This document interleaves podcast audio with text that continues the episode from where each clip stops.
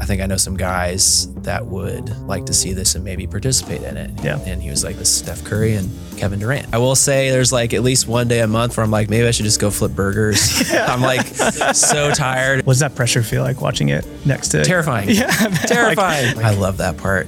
you do. I do. I Oh, love to me, get in man. there. Like you've got to be married to the story. Filmmaking is the epitome of that. Today on the Rough Draft, we sit down with director and cinematographer Jacob Hamilton. With over 20 years in the industry, Jacob is best known for his award winning directorial debut, Jump Shot. And his cinematography can be found in places like the documentary Facing Nolan, and more recently in Magnolia Table with Joanna Gaines. On today's episode, Jacob breaks down what it's like to work on a documentary for over seven years. He explains his process of prepping for interviews and how he finds the right people to contribute to the story. We talk about the unpredictable nature of documentary storytelling, as well as the importance of surrounding yourself with the right people. All right, let's jump into our conversation with Jacob Hamilton.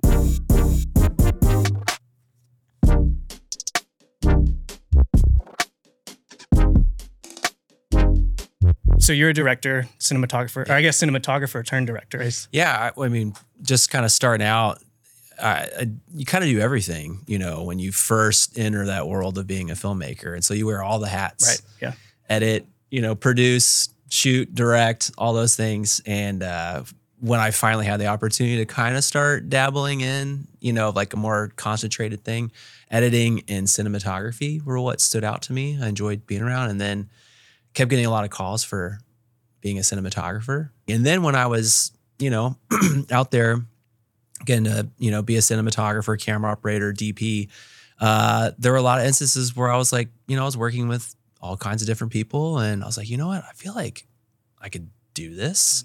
So yeah, I started searching for uh, projects, you know, that maybe would be something that I could direct, um, which ultimately ended up leading me to my first feature length documentary. Can you tell me about your first um, feature length documentary? So I directed a feature length documentary called Jump Shot: The Kenny Sailor Story, and uh, literally that that was the first project that came to mind. I was like, this is something I want to direct. And um, long story short, I heard a podcast.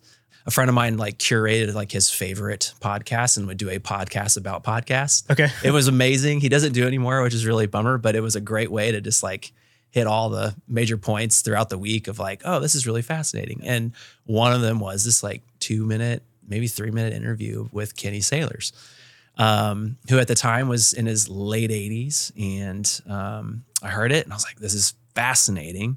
Had no idea that somebody like invented the jump shot Right. Yeah. and uh, he seemed like this amazing character. And so um, did a little bit of research, found out he was still alive. Um, he lived in Wyoming, and so reach out to him, and yeah, one thing led to another. We ended up grabbing breakfast up in Laramie, Wyoming, which is where he lived, and uh, I was like, hey, I want to, I want to tell your story, and not just basketball. I want to talk about your life. You know, the more research I did on him, the more I realized this guy did so much more than just basketball and the jump shot. And Yeah. so I was like, I think there's a really like rich opportunity to tell this story. Like there's just so much. Um, I always compare it, it's like he's stories like Forrest Gump meets Hoosiers meets Into the Wild. It's like those three movies together make Kenny's uh, life story. So What like caught your attention about his Sure. story? Like, are you a sports Yeah. fan or? I am a sports fan. Okay. Sports are in, an incredible like storytelling vessel. Right. You know, Kenny's case is kind of a David versus Goliath story because he's five foot seven and played in the NBA and he created the jump shot out of necessity. What you mentioned earlier about when you had breakfast with him and you realized like, oh, this guy's more than just the inventor of the jump shot, or even just more than just a basketball player. He's also a mentor. He's also a like a great husband, a great dad, a great grandfather. Like he has all these other identities that he excelled at besides just the Mm. the the thing that everyone else wants to focus on. And I Yeah. think like when I watched a jump shot, I would just like really felt that on the second Mm. half of the film. And I think this is great storytelling. It was like a little bit bait and switchy. Bait and like, sw- oh yeah, sure. It's like the hook is like, basketball. Like, right. wait a second, why are Yeah. we talking about his wife? But I was how- like, yeah, no, this like feels like who he is. But you know yeah, what that think- means?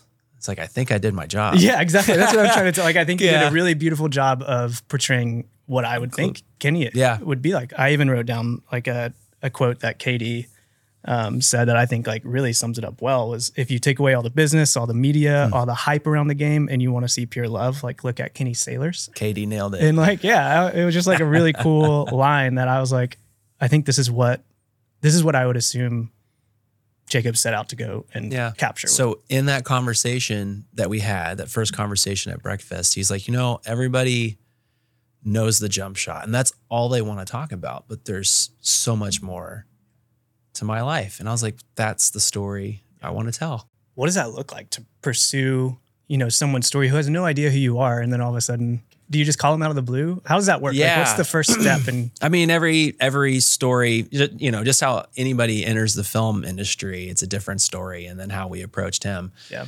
Um, I had no connection at all to him whatsoever. And I think just recently, one of Kenny's friends, like somebody that manages, like, you know, managed a lot of his time and kind of helped organize a lot of his archival, like, had just built a website. And so I saw that and hit him up with an email. And they were like, yeah, we'd love to hop on the phone and chat. So first was a phone conversation, and then it was, hey, like I'd like to come up there and, and visit with you in person and talk about this just so you can, you know, try to build a little bit more trust. And yeah, and so yeah, one thing led to another where I don't know if it was the conventional way of going about it, but it worked somehow and he agreed to do it.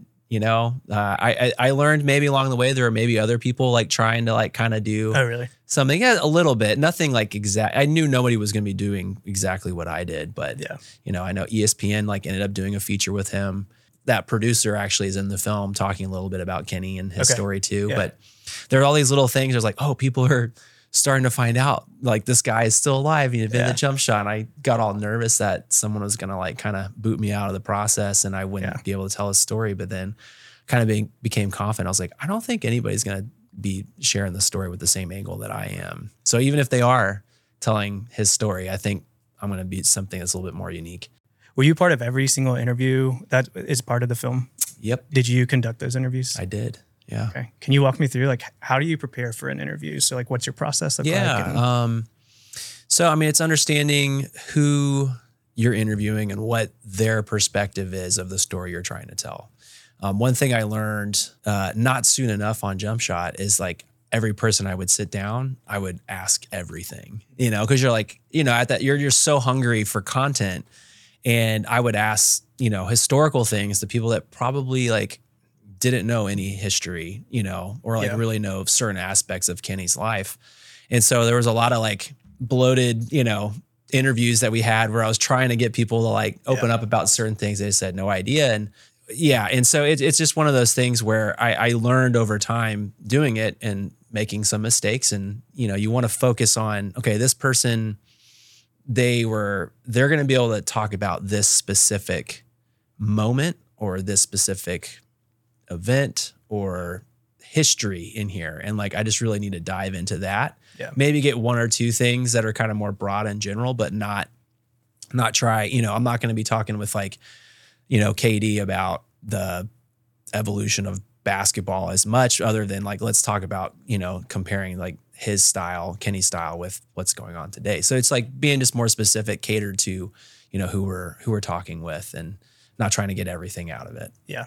And how do you go about like finding out, oh, this person might be, you know, an expert on this part of his life. This person might be, you know, an expert on this part of we, his we life. broke it down like there's there's athletes there are uh, historians there are people that wrote articles you know and about kenny and newspapers or or um, magazines and whatnot so they could bring a different approach. And so you kind of look at you know all the different player you know the, the key players and Yeah. what makes this story. And there are people that you know knew kenny personally and there are people that don't. They've never met him but they can comment on like gameplay and Right. the Yeah, history and whatnot. And so um yeah so you kind of have to cater each you know those questions so like okay well who are all these people? How are they somehow related to kenny or no, you know can speak on this part of the story Essentially, you're having to build so many different relationships through the whole process, right? Like Yeah. build rapport so that you get the right or the best answer.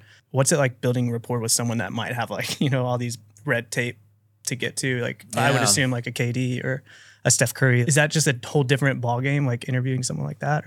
Um, well, the the great thing that I was reminded of when we were pursuing, you know, trying to get some active players or people that had played recently, maybe they had just retired, was that they all have an obligation to speak on behalf of their organization. So whoever they're playing with, like that is something that, you know, the Warriors encourage players to participate in in things like this Yeah. documentary. And Yeah. so we knew that, you know, it wouldn't be a bad thing for that. But there's a gatekeeper to anybody at that level, and they're really hard to get to. Um, I forget the exact number, but when we were reaching out to like the uh, the SID for the Warriors, like who was in charge of all of like contacts, he's just like, "You're lucky that I saw your email." Right, yeah, yeah. you know, and it's like, wow, like that's crazy. I have no idea how that happens, but I'm glad that you did read our email and that we're here today, um, getting to visit with you guys. So yeah, there it always there needs to be some type of personal connection, I Yeah. think, for it to really solidify. Right. Um, and for us, you know, with Jump Shot, when we were able to get both KD and Steph, that was through a mutual friend of ours, that our executive producer, Mary Beth. Um, she met the chaplain for the U.S. Olympics basketball team, and she shared an early version of Jump Shot with him. And he's like, "This is amazing. I think I know some guys that would like to see this and maybe participate in it." And he, Yeah. and he was like, "That you know is Steph Curry and Kevin Durant. So let me see if I can get this in front of them and work something out." And so that's how that came about. So eh, there's multiple layers and steps to get to that point, but eventually, yeah, it all Yeah. we got we got to do it, and it was incredible. and we're so grateful that we were able to get those guys, you know, amongst everybody else in our film. You know, we got to visit with Dirk, um, which was really fun, and you know, the late great Bob Knight. So Yeah. I don't know. There, there's so many. It's such a wide variety of people in this. You know, from young and old, um, that get to to reflect upon Kenny's legacy. It's it's really exciting. I hope Yeah. it makes it well-rounded story. that speaks to the value of having you know a team help you accomplish those things too because just having people that are out there Yeah. like batting for you Yeah. so you mentioned that she showed him a early version of jump shot what does that mean like a is this like a paper cut is this like a rough like fully fledged like rough yeah, cut, great question. or yeah, like- this was a uh, this was a full cut, just minus those few characters that we were searching for. So we had reached the point where we're like, okay, this is a solid film, but we really need some like younger voices, some recognizable faces in here. So Okay. we kind of were like, who are the top shooters of all time? Yeah. And you know, Kevin and Steph are obviously on that list. Right. And the crazy story is that with KD, we actually had an opportunity to go screen the film personally with him oh really for him to like watch it and see if he wanted to be a part of it. And so we actually went out to like the Bay Area with the chaplain, my produce, my two producers, and myself. And we like walked up to KD's house and like rang the doorbell, and he came and gave us all hugs and he's like, "Let's go," you know. And like it's just one of the wilder experiences of my life. And he's like, "Let's watch it," you know. We're hanging around outside and um in his backyard and he's like let's let's watch this thing and he we watched it and like his I was just kind of waiting for him to you know start looking around and get bored or something like that but he was like glued Really? to the screen the entire time that's awesome and uh, at one point in time he like hit pause he's like how do I stop this you know and he's like I'm I am doing this exact same thing today but Kenny was doing this like 50 60 years ago um, and so yeah, it was it was pretty incredible that he appreciated. You know, you just never know like if somebody younger, you know, is going to appreciate, you know, who has come before them. And KD is one of those guys that, you know, and Steph, and you know, they're all guys that you know want to help preserve the history of the game. What does that pressure feel like watching it next to Terrifying. yeah Terrifying. like having someone Oh, like then there that was some. like- we were watching it outside on my laptop. okay And I'm like, surely there's a big TV in here that we could be watching this on. But he just like wanted to watch it outside. So it's like there are dogs barking. There's like planes flying over. I blew out the speakers to my laptop. I'm pretty sure that night my laptop never like performed the way it it did prior to that. So, but it all worked, and he like agreed to be in the film. And yeah, his presence is absolutely incredible. In Yeah, it. that's awesome. I've you know I've done documentary storytelling on a much much smaller level, like a five minute story, um, and even that involves you know so many interviews, so like many hours of you know prep for for those interviews, but then also so many hours of interview footage, plus hours of B roll.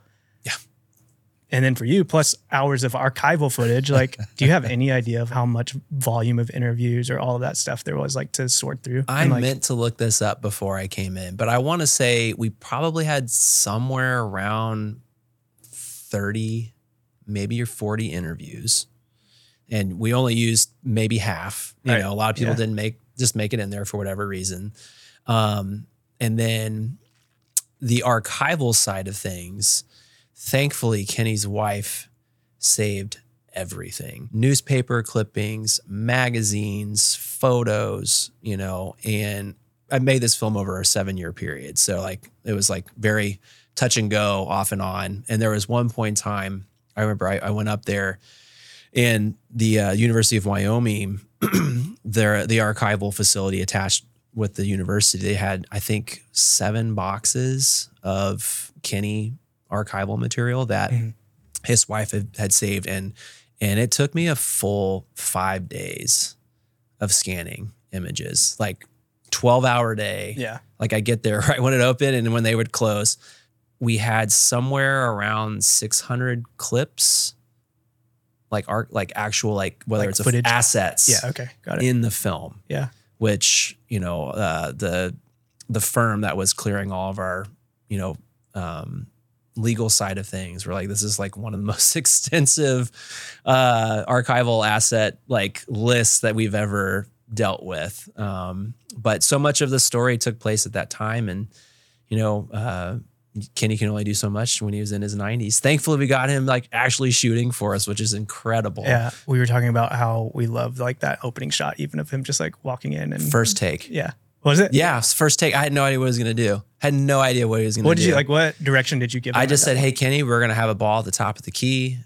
Just walk in through these doors and take a shot, and we're going to film it. You know, we have a wide, we have a tight, and uh, we just sit on the one wide the entire time. It's just a great opening." And I'm and I'm on the tight lens, so I'm only I'm actually only following the ball. Like I'm like have a close up of the ball, and I'm not even seeing what's happening at all. I, I just hear like a big bounce and it goes in, and then everybody started laughing. I'm like, what just happened? He's like, he just bounced the ball in through the hoop. It was perfect. First try. First try. And I was like, that, well, dude, we, perfect. yeah. And it's like, well, maybe we should do one more take just in case. We didn't need to, but you know, I was like, uh, it's always scares me to just do anything once. But yeah, that was the first take that had happened. And that's the clip we used for the opening of the film. What's the process look like for someone trying to tell you know a documentary story? I'm still a I'm I guess I'm kind of old school. Like I'm a paper guy. So like I took all all of our transcripts and printed them out so that I could like take notes, highlight, and I had like a Kenny Sailors' Bible basically. With it ended up being like three binders, I think, with like all of our um all of our interviews. And I would just go through and highlight them all, read them, have my notes that I could always refer to different colors of highlight highlighters meant different things. Like this is a personal story. This is a basketball centric thing. This is, you know, whatever. And so like, you know, I'd be able to look at a page and be like, okay, we're talking about basketball on this page. And I'd make a note at the top of the page of like, here are like the three things that are there. So I could kind of flip through and know that Kenny's talking about his wife or he's talking about playing the NBA or whatever. So, you know, try to just anything I could do to kind of like speed up the process to look through things. Uh, and then, you know, from a digital perspective of it, you have, you know, all these open up in a document. And now it's different today because all these different editing software, like you can actually, a lot of them you can search through transcripts now within the program. I didn't have that luxury at that time.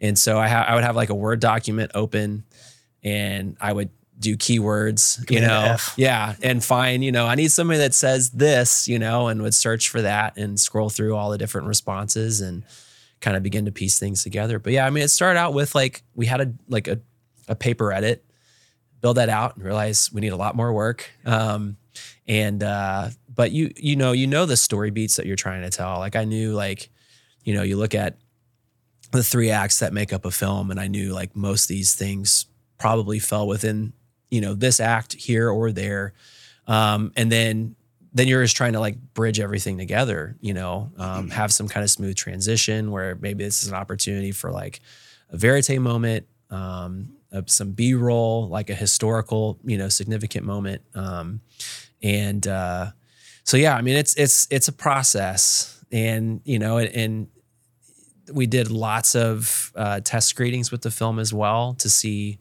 you know, what's working, what's not working, who do you want to see more of, who do you think you need to hear less from, like, um, and all that. You know, it's just so many steps, it's so many processes, um, and so many individuals that contribute to get you to the finish line um, of that. So I'm pretty sure that uh, we actually had like a 88 minute film and like literally like cut 11 minutes like last minute. Oh, really? Yeah. Just like things that like, I, you know, a couple of people that I trusted were like, I think it's just a smoother transition if you just go from here to there and eliminate some of these things. And I'm sure I pushed back some on it, but ultimately I was like, you're right.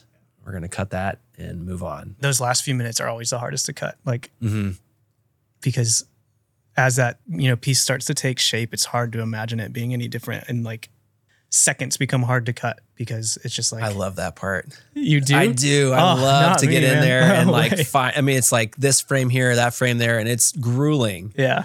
but it's so satisfying to me. Sure. Like Yeah. we had we had an editor um, come on that helped kind of get things going, and then uh, we're an independent doc, so I had to take the reins and finish the film. Yeah. Um, and thankfully, I have an editing background, but had a lot to learn still. Um, and then had another person come on as a mentor slash story uh, producer um, that would sit in with me and help me shape the story even further. Uh, just grateful for everybody that came together to help make it as great of a story as it is. Yeah. I mean, there's countless hours that collectively went into this thing. You know, I can't even imagine how how many that would be. I But was, yeah, when I when this premiered, I think I was 35 years old, and it took me seven years to make, and that's one fifth of my life that I worked on this one project. Um, and so I was ready to be done, but it was also like kind of surreal, and you know, you kind of more in closing a chapter um, Yeah. like that. So yeah, and I think like and I'm speaking for myself, but I would assume there's, you know, several people like me that are also creatives. I feel like I tend to just dream a lot and I'll have like, oh, this is a great idea that I could pursue. But like I'd never follow through with them because I I just dream and then I hit like this cliff of like I could either pursue it and that's going to mean sacrificing a lot of things or you know potentially risking certain things whether that's finances or time or um, even a job potentially like you spent 7 years of your life on this story like what does it look like to push past that cliff of like all right i'm just i'm going to commit and this is going to become something that I actually chase and pursue So, great question. The project started out as a short film. So, I wanted to create a proof of concept. when did you like how long did that short take Maybe like eight months, nine months, I think. Um, so, you know, and we went up there knowing we wanted to like capture as much with Kenny, like his main interview as possible, that we would be making a feature documentary. and so we had that to hang our hat on.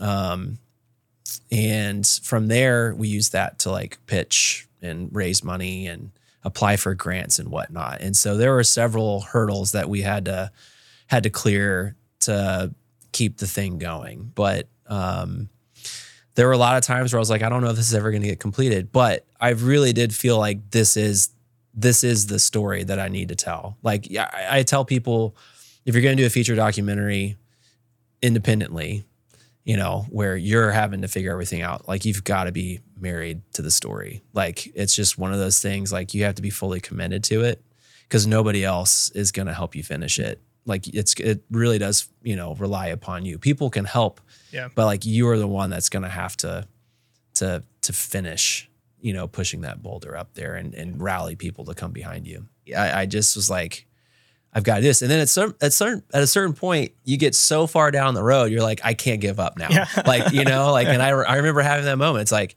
okay, like this is actually happening. Like Yeah. we're doing this. Um, but there's little victories along the way. I think that keep you, you know, that propel you forward. Yeah. Um, we, you know, I got. I was a recipient for the the Austin Film Society grant. That was huge. Okay. Um, and then there's a couple other grants that we won. Um, Wyoming had a film grant uh, at one point in time, and we applied to that, and we were the ones that received it. So all those things kind of helped keep the project alive and moving forward, and uh, and then allowed us to get to the point where we actually got to you know actually raise some capital by Yeah. meeting with investors and actually get everything we needed to finish the film. So it just took a long time. There's so much process that and like dedication and like life that gets breathed into these projects Mm. that viewers just don't think about. Yeah. And like why should they? But like this is like be, was seven years of your life and it's an hour of someone else's life. Yeah. You know. And so Yeah. was this like your full time job for those seven years? Did you like were you working a full time like gig or like doing you know other things to create a full time income and this was Yep. just like a side project for those seven years Yeah. and or Yeah. So I, yeah, I'm a contractor freelance. I would just go and do whatever project I was called to go do, and then I'd come home, and then I'd come back and work on Jump Shot. um, and uh, so just part. That's another reason probably why it took a little bit longer because Yeah. it was just kind of me, just you know, project like puttering my Yeah. way through. But uh, but yeah, so yeah, no, I did both, and you know, there was like I remember there was like the slowest season of my career. It felt like there was like a two or three month window for whatever reason at the beginning of the year once where I was like, nobody's calling me. I am Yeah. not working, and I think like the fact that I was at least productive on editing jump shot at that time like maybe that's how i was able to keep my sanity and be like at least i'm doing something i'm not just sitting here twiddling my thumbs so um, like I remember making like great strides in the story at that point in time Yeah. too. going back to like the transcripts, I would imagine that you're building paper cuts this entire process through the whole seven years. You're just continually adding interviews to it. Is like, yeah. Once you get to a certain point, you know, the story's there and you're like, how can we make these scenes, these moments better? And it's like, we need somebody talking about this, or we need somebody that has this type of clout or perspective, you know, to enhance what's being talked about. And so like you you get to go in like um very, you know, surgically as you get near the end of like, we need to talk you know, these people need to be saying these things. Yeah. And so you kind of hone in on what your questions are and you know exactly where you want to drop them in. So once the story has taken shape, you're able to like move a little bit more quickly and, and drop those in. one thing I've admired and respected about you since I've known you is just the way that you like intentionally care for people and just like love people well and are like genuinely interested in just how people are doing. And so I think like what is it like to care for the person more than your dream? How do you like steward that relationship well whenever you're sharing Yeah. someone else's story? I mean, I, I think it's thank you for saying that, and noticing, you know, I guess that characteristic about me. I think it's something that just comes naturally to me, Hmm.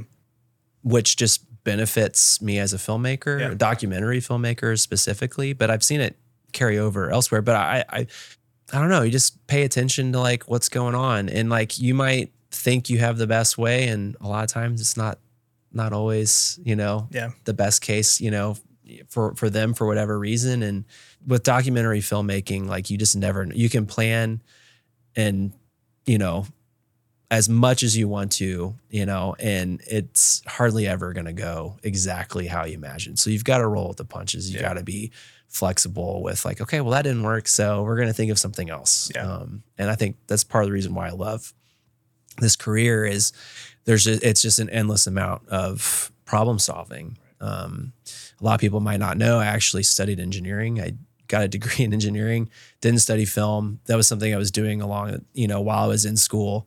And uh, but like problem solving is something I just absolutely love. You know, maybe it's a love hate thing, but Yeah. like it's something I appreciate. Yeah. Um, and always am willing to think through like, okay, this isn't working. Like, how can we make this work? Yeah. Um, and press on. And filmmaking is the epitome of that, where you're constantly having walls and hurdles and obstacles like thrown in front of you and you're having to figure out and that's from like a lighting perspective that's from a logistics perspective that's from a story perspective that's from a relationship perspective. Like Yeah. there's so many things that make up that have to align to be able to do what we do as filmmakers. Um and so you you, you can't just freeze and stop and give up you know? Like you have to like keep pressing on and figure out like okay like this isn't working. How are we going to get through this? What do we need to do and I would say probably even to another level with documentary filmmaking because especially with someone who's you know still living and you're telling their story like it's an ever evolving story even like as he or as his friends are trying to push his name through the Hall of Fame and like get his name on the ballot Mhm.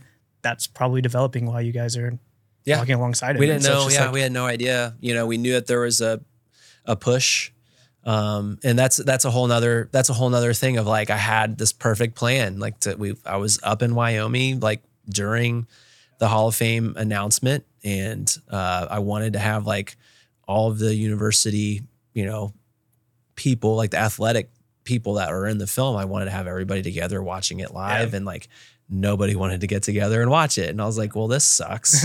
what am I supposed to do? Uh, and uh, you know, we have the recording of it, and uh, I see it happen. He doesn't get in, and Jim Brandenburg, one of the former coaches at Wyoming, um, I saw that he was calling me, and I thought maybe he just watched it, and you know, and so I just turned on my camera and held our boom mic up to the phone, like on speaker, and got this raw moment of his frustration and disappointment. Yeah. So you don't see anybody, but you can like just that one moment. I think embodies everybody's feelings of like we we just gave it everything we had, and it still wasn't enough. Yeah. And uh, that's one of those moments where I, you know, I had to think on the on the spot, and that was the best thing that was given to us, and I can't imagine it any other way. It's perfect, you know. So Yeah. just serendipitous that that all played out the way it did. Yeah. Are there any other like lessons that you learned through that process that you now, you know, maybe implement or avoid or like mistakes that you made that Mm. have influenced the way that you approach new projects, Yeah, whether that's directing or, you know, um, great. Oh, there's so many, so many lessons learned over the years. Um, and for this project in particular, I mean, I think from like a technical standpoint, I think it's really important to like edit as you go. And it, I think it kind of takes the load off like later on to like, so, you know, maybe get a couple interviews in, but like start kind of piecing together what you have because it allows you to shape the story as you go, but also know what you don't have, what you need, um, and whatnot. So that's that's one thing. Um, and then I mean, I've been doing this for 20 years now, which is crazy to think about. I've been, you know, contracting out as a filmmaker.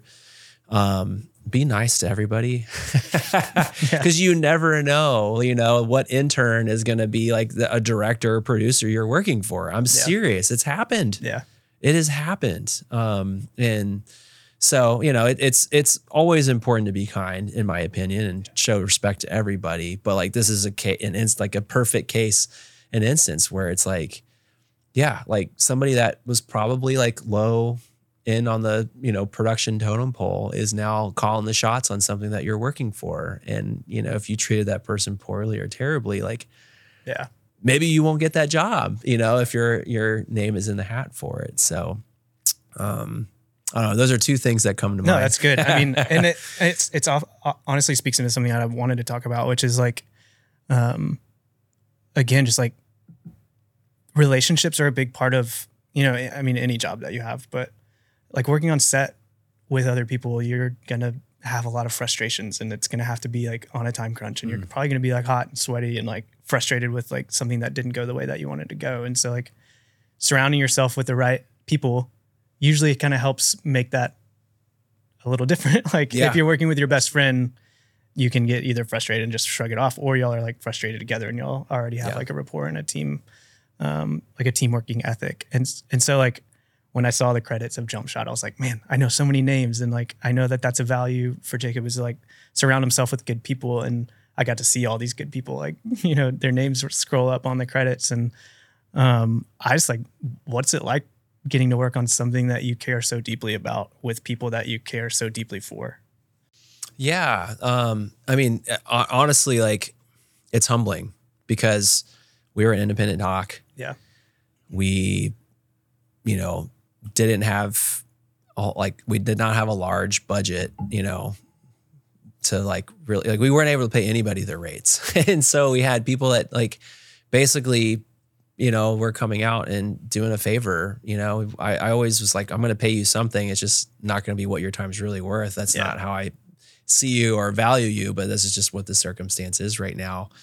And, you know, thank you for giving us your time and Yeah. sacrificing that to make it happen. So it's, it's incredibly humble to, to have people, you know, see something in you or the story where they're willing to say, you know what, that's fine. Like Yeah. I'll work at you know, half the rate I normally would work for or whatever, or donate, you know, this gear to help you, you know, see your vision. And, you know, that's something for me too. Like whenever young filmmakers or somebody has a passion project, you know, I always, I have, I mean, I'm a cinematographer. I direct now too, but like if a friend calls and they're like, I need a, like everybody's booked, I need a gaffer. I need somebody to help me with, you know, the electric side of things or, uh, I need a camera operator. I want somebody that I can trust that's going to be an awesome B cam. Like, I'm like, Yeah.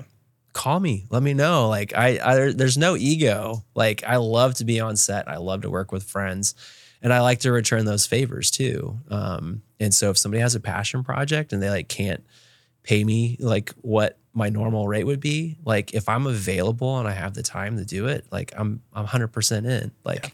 That'd be so much fun. I just, I don't know. I just love being on set. I love getting to work. I love the relationships, um, and I love the creative process and being a part of it. So, um, so yeah, Yeah, that's really cool. I think just even your answer and I mean so many other things that speak into just like your love for people and your love for filmmaking and it's just like seeing those two things come together is just it seems like it's a joy for you and I think that kind of shines through your work. thanks, man. No, it's it's been a it's been a great journey. Uh, I will say there's like at least one day a month where I'm like, maybe I should just go flip burgers. I'm like so tired and so exhausted and it's such a grind. But I keep coming back to it and I love it. And it is satisfying. I mean, we're creating something out of nothing. Yeah. Like nothing existed. And then all of a sudden you have something that you're getting to share with people that like inspire them, that move them, you know, to look at life through a different lens and Yeah.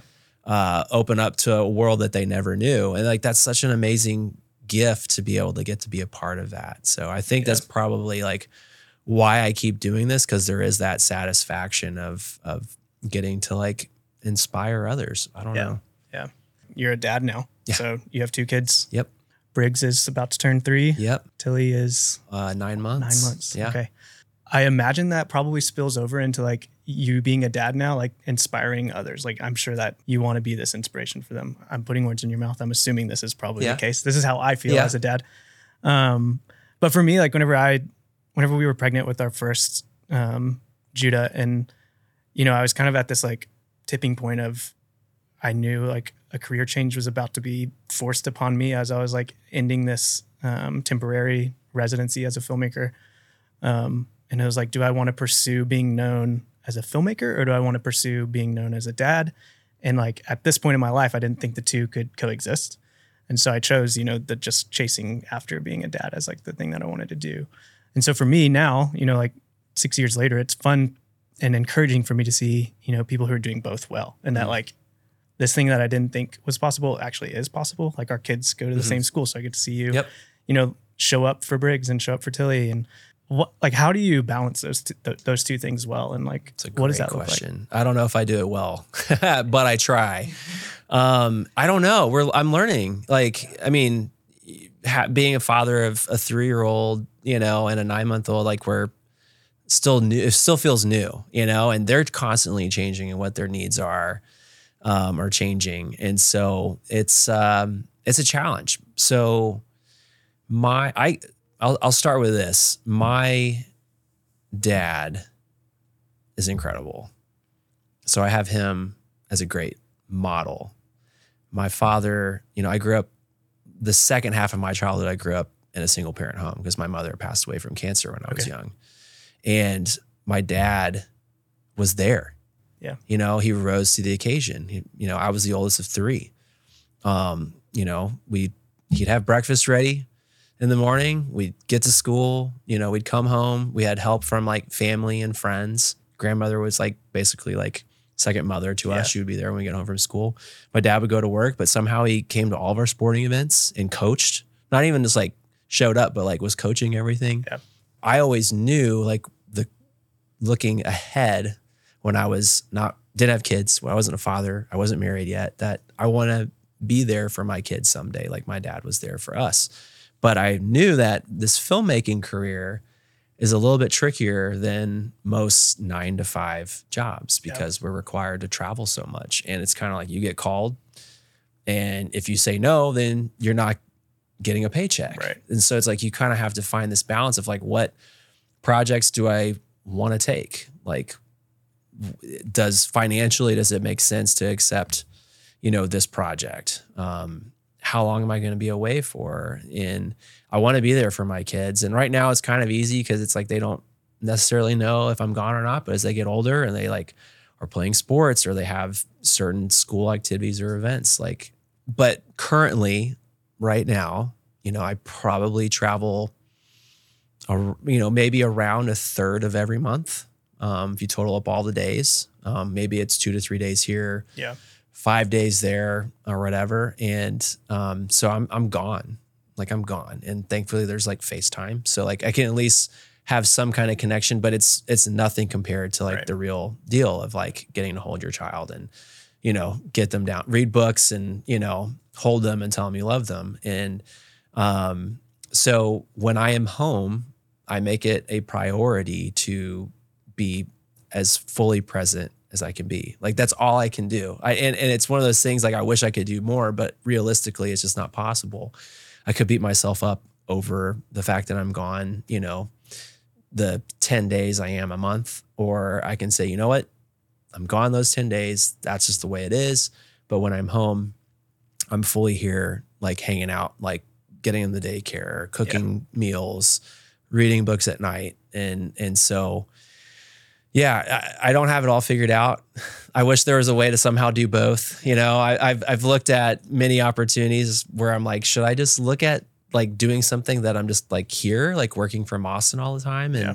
sacrifice doing some of these other jobs that require a lot of travel, and we haven't figured that one out yet. Um, but you know, we've we've got to earn a living, um, and so you know, this is the career path I chose, and I've been in it long enough now. It would it feels like it would be a mistake to get out. Um, like not that I'm like super established, but I'm established enough that you know work comes in, and I'm grateful for that. And so I'm going to keep answering that call. But uh, but yeah, no, I love I love my my kids. I love my wife, and I want to be home with them. Like now, I want to be home more. Like when I leave, it's like ah, I have to leave again Yeah. this sucks. Um, I just want to be home with them. But I'm I'm taking the the the latest flight out that I can to leave so I can be around. Yeah. And I'm taking the earliest flight out to get back in time to hang out with them and just trying to get as much time with them. Cause it, as you know, as a young parent, time flies. Yeah.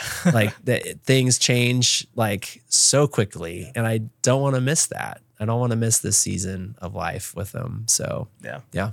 Well, it's really encouraging just to just to watch watch you do those things, and uh, obviously not perfect, but well. And so, like for me, again, Yeah. as someone who's just maybe didn't believe that that was possible, so it's one thing that you mentioned was you were emotionally drawn to filmmaking or films as a kid, and then one day realized that it's something that you could actually do. What did that moment look like whenever you realized, oh, I could be doing this thing that I was always emotionally drawn to? Like, how old do you think you were? Um, I think it was. I mean, it was my senior year of high school. I ended up getting like a bootleg copy of Adobe Premiere, like way back in the day, and was able to like, because like everything we shot at that point in time, we shot chronologically on like Hi8 cameras or whatever. Yeah. Mini DVs Yeah, not even mini DVs yet at that time. There was like our parents' camcorders that they had in like the early '90s, I think, and uh, and that's where I was like, wow, this is incredible. Yeah. I think this is something that I want to pursue. And I mean, I already had been accepted to Texas A&M where I was going to be studying engineering. Didn't know any filmmakers, so I was like, well, I mean, I don't see how I'm going to do this as a living, so I should probably get a degree. But my counselor was like, look, I know the guys at the athletic department. There's a 12th Man Productions. Like, this would be a great opportunity for get you know some professional cameras, learn to edit, be on a, work on a TV show and whatnot. And so, really grateful that she brought that to my attention because I ended up working there for about two years until I was like burnt out of dealing with sports. Because when you work in sports, you're only working like Friday, Saturday Right, nights when everyone's going out having a fun time, but you're logging footage until 2 a.m. in the morning. But yeah, like it was just all these little things that kind of snowballed where, you know, there was only one other filmmaker at A&M at that time because, you know, these little f- cameras that we all carry around with us today didn't exist. Um, and he and I both owned a Panasonic AG DVX 100. It shot mini DVs, but it was the first like prosumer camera that shot 24 frames per second that gave it this filmic look, the cinematic look that you could not achieve on any other camera prior than everything else looked like would have been on the news or a soap opera. Met another guy who was uh, a filmmaker, um, kind of the tail end of of that, and we kind of all landed in Austin, and that's how I found myself here. And you know, you work with those guys, then you just keep building out, you know, your network and who you're who you're working with, and the common the thread stories. of relationship. Yeah. Again, Yeah. coming into the story. Yeah. Um, and so much technologically has changed Yeah. since then, and it seems to be rapidly changing still. It can either be approached in from intimidation, or it can be approached as like, which I've been trying to do lately, is like, how can I utilize this to make my processes better, so that I can be freed up to be more creative? What has been your like as you've gone through so much change, and now Yeah. like AI being just like this new catalyst, like. Has, have you put any thought into that, or like have you I'm a utilized any? slow developer. Okay. I I haven't I have not even scratched the surface Yeah. of what's possible and how I want to use it. Um, it, it's one of those things like I I see I have seen and explored some ways to like where it's a it, I see it as a valuable tool. Yeah. But I mean it technology from cameras to lighting AI like it's it's something that it's it's hard to keep up Right. like it's it's so important to understand all of those things are tools that help us tell the stories that we're trying to tell and the story like the way we tell a story doesn't change You just took the words out of my mouth. I mean like yeah i mean like tech like the cameras we have now like i mean i've seen so many incredible videos and like you know they just shot this on whatever camera with no budget and it's like it looks amazing but Yeah. like if there's not a great story like what's bringing me to it and so you know it's one of those things like any of these things are great tools to help you know us be storytellers but ultimately it still relies on somebody that knows how to tell a story and be able to interact with people and like have a good relationship um, with his crew and be able to communicate like there's still all these things that you do need to assist you um, in being a, a great storyteller a great filmmaker beyond right. just the tools the physical tools that you can hold in your Yeah. hands so Yeah. I'm. I, I was thinking the same thing. Just like the tool is just a tool until it's put in the hands of a storyteller, and like story has you know always been what story is for as long as humanity has been around. Like Mhm. story just permeates and continues to just be this constant. And these tools are just you know tools. They're just ways to help us tell stories in a more efficient way, or maybe in a different way. Yeah. Yeah. I think that rings true. Is like story is always going to be story and story's gonna be yeah. story So, on that note, I would just love to know why story is important from someone who, you know, tells story through film. Hmm. Story inspires. Yeah. Story preserves. Story makes you feel things and appreciate life. Um, I'm I'm I'm such like a crybaby and like I'm so emotional. Like I really invest in story. Like so yeah, I mean I think story is important, you know, for for perspective Yeah. To to get to see other worlds that we don't you know not i always we always joke around that like being a filmmaker is like having a backstage pass in life Yeah. like the places that we get to go and the people we get to sit down with like nobody else gets access to do these things but because we have a camera in our hand we're given these opportunities Yeah. and so it's a responsibility to be able to you know to share to tell these stories that maybe people would never get to to hear or experience you know i don't know how many people would have known about i don't know how many people knew of kenny prior you know to kenny sailors getting to Right.